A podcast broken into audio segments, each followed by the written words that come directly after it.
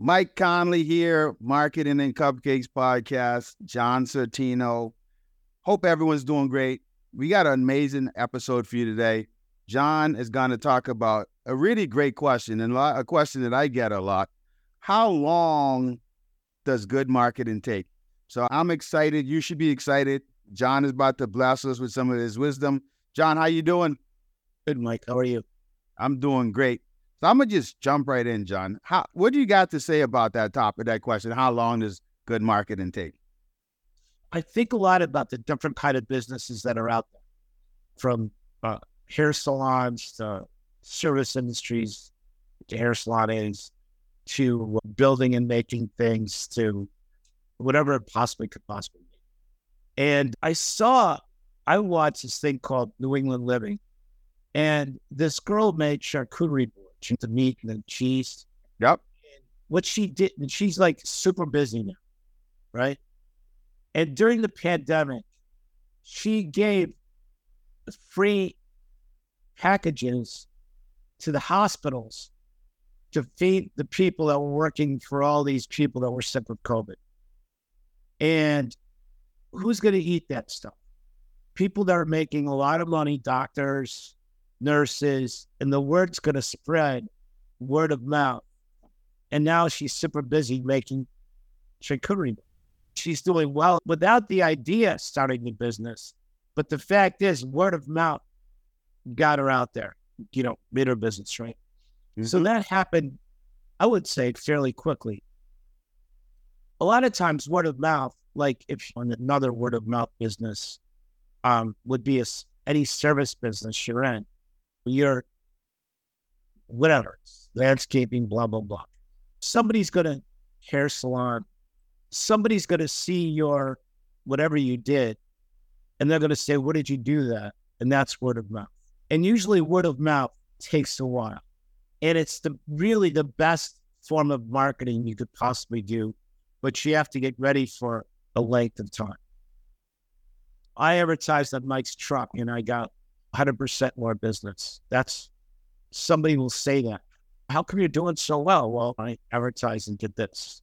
And, but I think most people think, myself included, when I first started the Vermont Teddy Bear Company, I thought if I put money into marketing, sales would happen.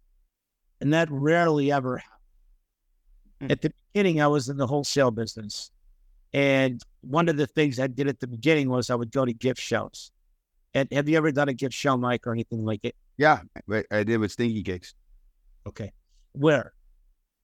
Did a couple in Western Mass, and we did one out in the Boston area. All right. Did those events try to get you to advertise in their booklet. Yeah, they did. And you did, right? I think I did it in one, and the other ones I didn't. I did New York. I did the New York Toy Show and Gift Show. And I put money into the advertising in this book. It was an amazing book. And what I realized was I, it didn't help sales at all. It just did brought in zero. No one really read the book, right? And I should have put the money into my display yeah. instead of the book. I was led to believe that if I advertised in the book, then people would know who I was and no one who was. These are big gift shows. I then advertised in magazines. And I was led to believe the larger the ad, the more sales you'll get. So I took out a full page ad in a magazine and waited for my sales to increase. Nothing happened, zero. And so I put the money in, I put the time into creating the ad, and nothing happened in both those cases. Hmm. One of the things about marketing is I think a lot of people don't realize is that whatever marketing you're doing there's a path to success in that marketing. There's a lot of different forms of marketing from word of mouth to print to advertising on TV and radio to the internet to all different kinds of stuff. And whichever one you pick, it's going to take you a while to get to where you want to go because you're going to say, I'll put money into it. And a lot of people I've heard said, I put money to it and nothing happened. And I'll go, because it takes time for the marketing to work. And your marketing probably sucks. At first, in your marketing strategy, you pick something you can afford to do that's not going to bankrupt, whatever it might be. And the second thing is you really need to come up with a, a tagline. Whatever advertising you're doing, whether it's word of mouth or anything else, you need a tagline. Taglines in every business advertised on radio and television, the internet, I don't care what it is, everyone's got a tag. And it took them a while to get that tagline. They went through probably a thousand taglines to get to that tagline. Mm-hmm. And once they got the tagline that worked, then they put money into the tagline. Um, my favorite one is Town Fair Tire. They're just cheaper tires. You know, the same quality brands and they're cheaper tires. Where else are you going to buy your tire? Where do you buy your tires from? Yeah, I'm a, I'm actually a Town Fair Tire customer. And one, one of the things they got me with is you if you get a nail in it, just bring it in, they'll replace it for free. They'll fix it for free. Name brands at discount prices. A brands discount prices. Come on. Is that a great tagline? It is. Oh God, I wish I another one. Bernie and Phil's. I, I bought some furniture a while ago. It was Big Bob's, Bernie and Phil's, and Jordan's. Those are the big ones around here. I'm pretty sure we'll have big ones where you live, and each one has like a tagline. And uh, personally, cannot stand Jordans, but they have the most expensive and best furniture, and I can't stand the commercials. I really can't we went there because we were looking for a bed and we are just tired of the bed we got at uh, a mattress firm or firm mattress or something like that. So we went to Jordan's. We bought a really good belt. I got a, I got a question. I got a question. And this is one of the things because I run a small digital marketing agency too. Very few clients. I keep it under 10 clients just because I just I find it to be more manageable. And what I always tell everybody, because people think because it's digital, it's gonna be quicker. You get the clicks and stuff and that's not the case. So I even when I have people under contract, the minimum contract I would have someone under six months because, eh, like you said, a lot of the times they have not up to par marketing material happening now. The messages are all wrong. They seeing all this traffic to their website and wonder why it's currently not converting, and is normally because eh, one or two things. When people get to the website, whatever got them there doesn't match what they see, yep. or when they get to the website, there's no system or process in place to convert them. So the marketing's great and there's no sales systems. So I always like to tell people, give us about six months to get things right, to see what message is going to get people to not only click but convert. And that's the whole thing. And then uh, even we talked about this before, it's a numbers game because only one to three percent, depending on what vertical you're in, are gonna convert. So we need to get, and here's one of the things that you taught me a while ago. You always used to say, yeah, when it comes to website traffic, yeah, let me see what happens after a thousand people go to the website. And that in itself takes time. Business owners sometimes think, oh, yeah, everyone's going to love my product or service. Everyone needs it. And that's never the case. And then what also happens too is sometimes the people that you think are going to buy your thing won't buy your thing. And then the audience that you did not expect at all ends up being the audience that buys. That goes back to in the 90s, Tommy Hilfiger. I remember he got to face a whole lot of backlash from the African American community when he said, I didn't think that demographic was going to buy my clothes. And they just didn't understand the message he was saying there because he said he had created his clothes for suburban America and he thought that's who was going to buy it. But who ended up buying it was hip hop America. So sometimes when you create a product or service and your messaging is not going to be geared towards the audience that you think, and they're going to be a completely different audience. But that all that stuff is figured out in time. So that's that. Right. Exactly. It's listening to the people that show up to your website. You touched on oh, so many great topics, and that's why it takes time. Let's say you're getting the hits to your website and nobody's clicking past your first page. There's a reason for that let's say you're not getting any leads from your website. There's a reason for. Let's say your phone's not ringing.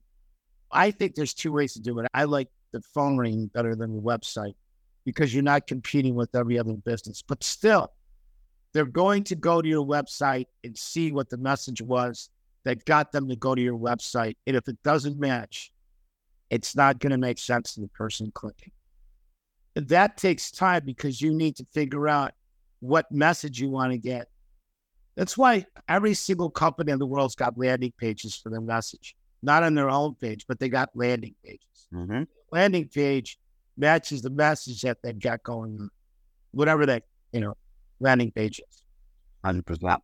Um, but the key message is it takes time, and people give up on something quickly because they don't see the results right away.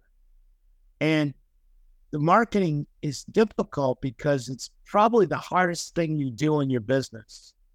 And I didn't say it was difficult, but I do think most people don't want to put the time into listening and seeing what's really going on and coming up with solutions. And like you said, Mike, you might be advertising to the wrong people. I don't know if I think if I wanted to get people who are so called black buy my product, I don't think I would say, if you're black, you're going to love this product. Yeah. You can't, right? No. I would say it's just a good product. And watching anything else to say? No, and that's the and that's the thing. I think sometimes too, for example, if people going after the urban market, they try to present it as hip hop, but just because someone's African American doesn't mean they might like hip hop. It, yeah, so you just you literally just have to watch and see who buys. And I like this is another thing that I learned from you when I was running Stinky Cakes. Like you said to me, if you watch the buyers, you'll start to see the pattern. Once you could pick up the pattern and understanding that behavior or what makes them want to buy that thing, then now you're hitting the sweet spot. And then the people, what they look like, where they from, won't really matter. Because you may create like a powder, then you might think it's like a nice smelling powder. Come to find out, that powder is working really well for people with eczema. People with eczema go across all all sorts of races and culture, but then you realize, whoa, the eczema crowd is really buying my powder, and you go, we have a great powder for eczema, and then now that's your message, right?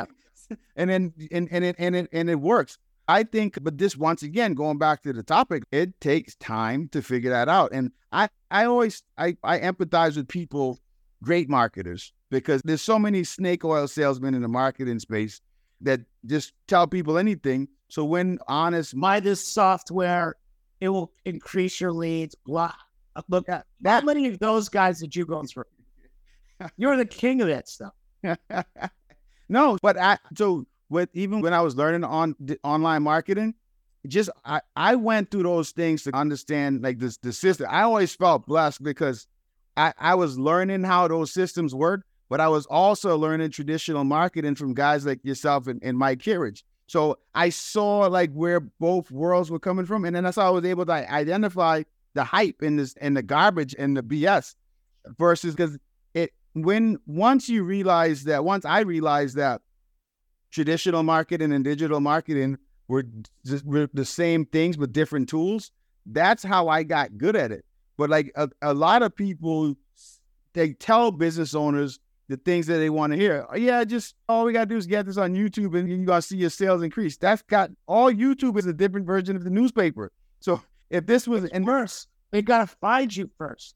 Exactly. But that's what I'm saying. So if you look at if this is 1970 and this newspaper is hot or radio is hot, they still have to find you there. And in, in order for them to find, they could read your editorial, right? Oh yeah, editorial in the newspaper, full page ad, New York Times. They can read it all, but if the message is wrong, they're still not gonna call to buy your service. Same thing with your YouTube ad. You could have a million views on YouTube uh, saying what your product or service is, but if the message is wrong, they're still not gonna buy. So it still goes back down to traditional marketing, understanding how to write great messages that resonate with the right audience and giving them a great call to action to follow. It's always going to boil down to that. And it takes a great marketer, a really good marketer, to craft all those things to make that happen. Not just every that's not it's not like a it's not something that just anybody could do. It, it you can do it, but it's gonna take you time to figure it out. So that's there's so much to it. Yeah, once you do it, you will make money the rest of your life. Thousand percent. Yeah.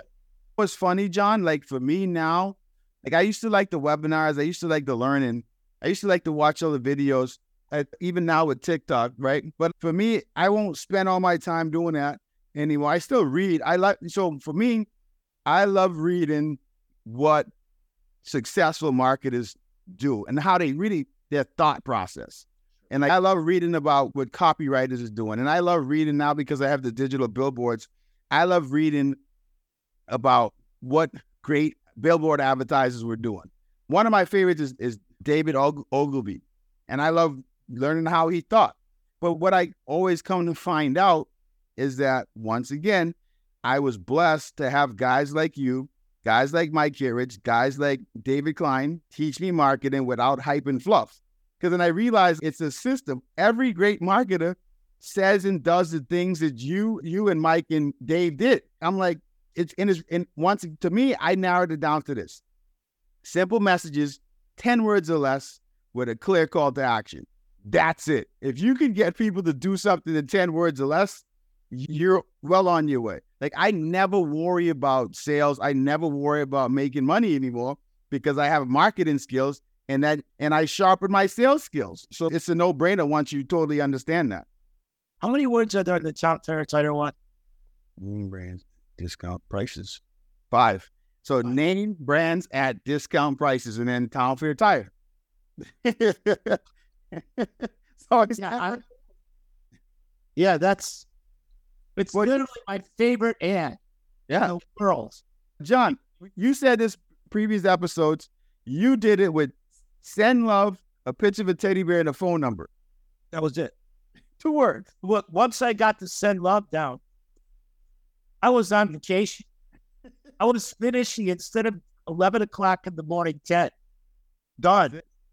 There was so much money coming in there are a lot of other things to work on in the company, like reducing the cost of making the bears, making sure people got a good wage, building more. Bears. There's a lot to do in a business. But the most important one that you should be spending time on at the very beginning is the marketing message, not developing the product. And once you get that, everything else will fall in line. Yeah. So my main message is the length of time. I'm glad you agree, Mike. Oh, uh, 1000%.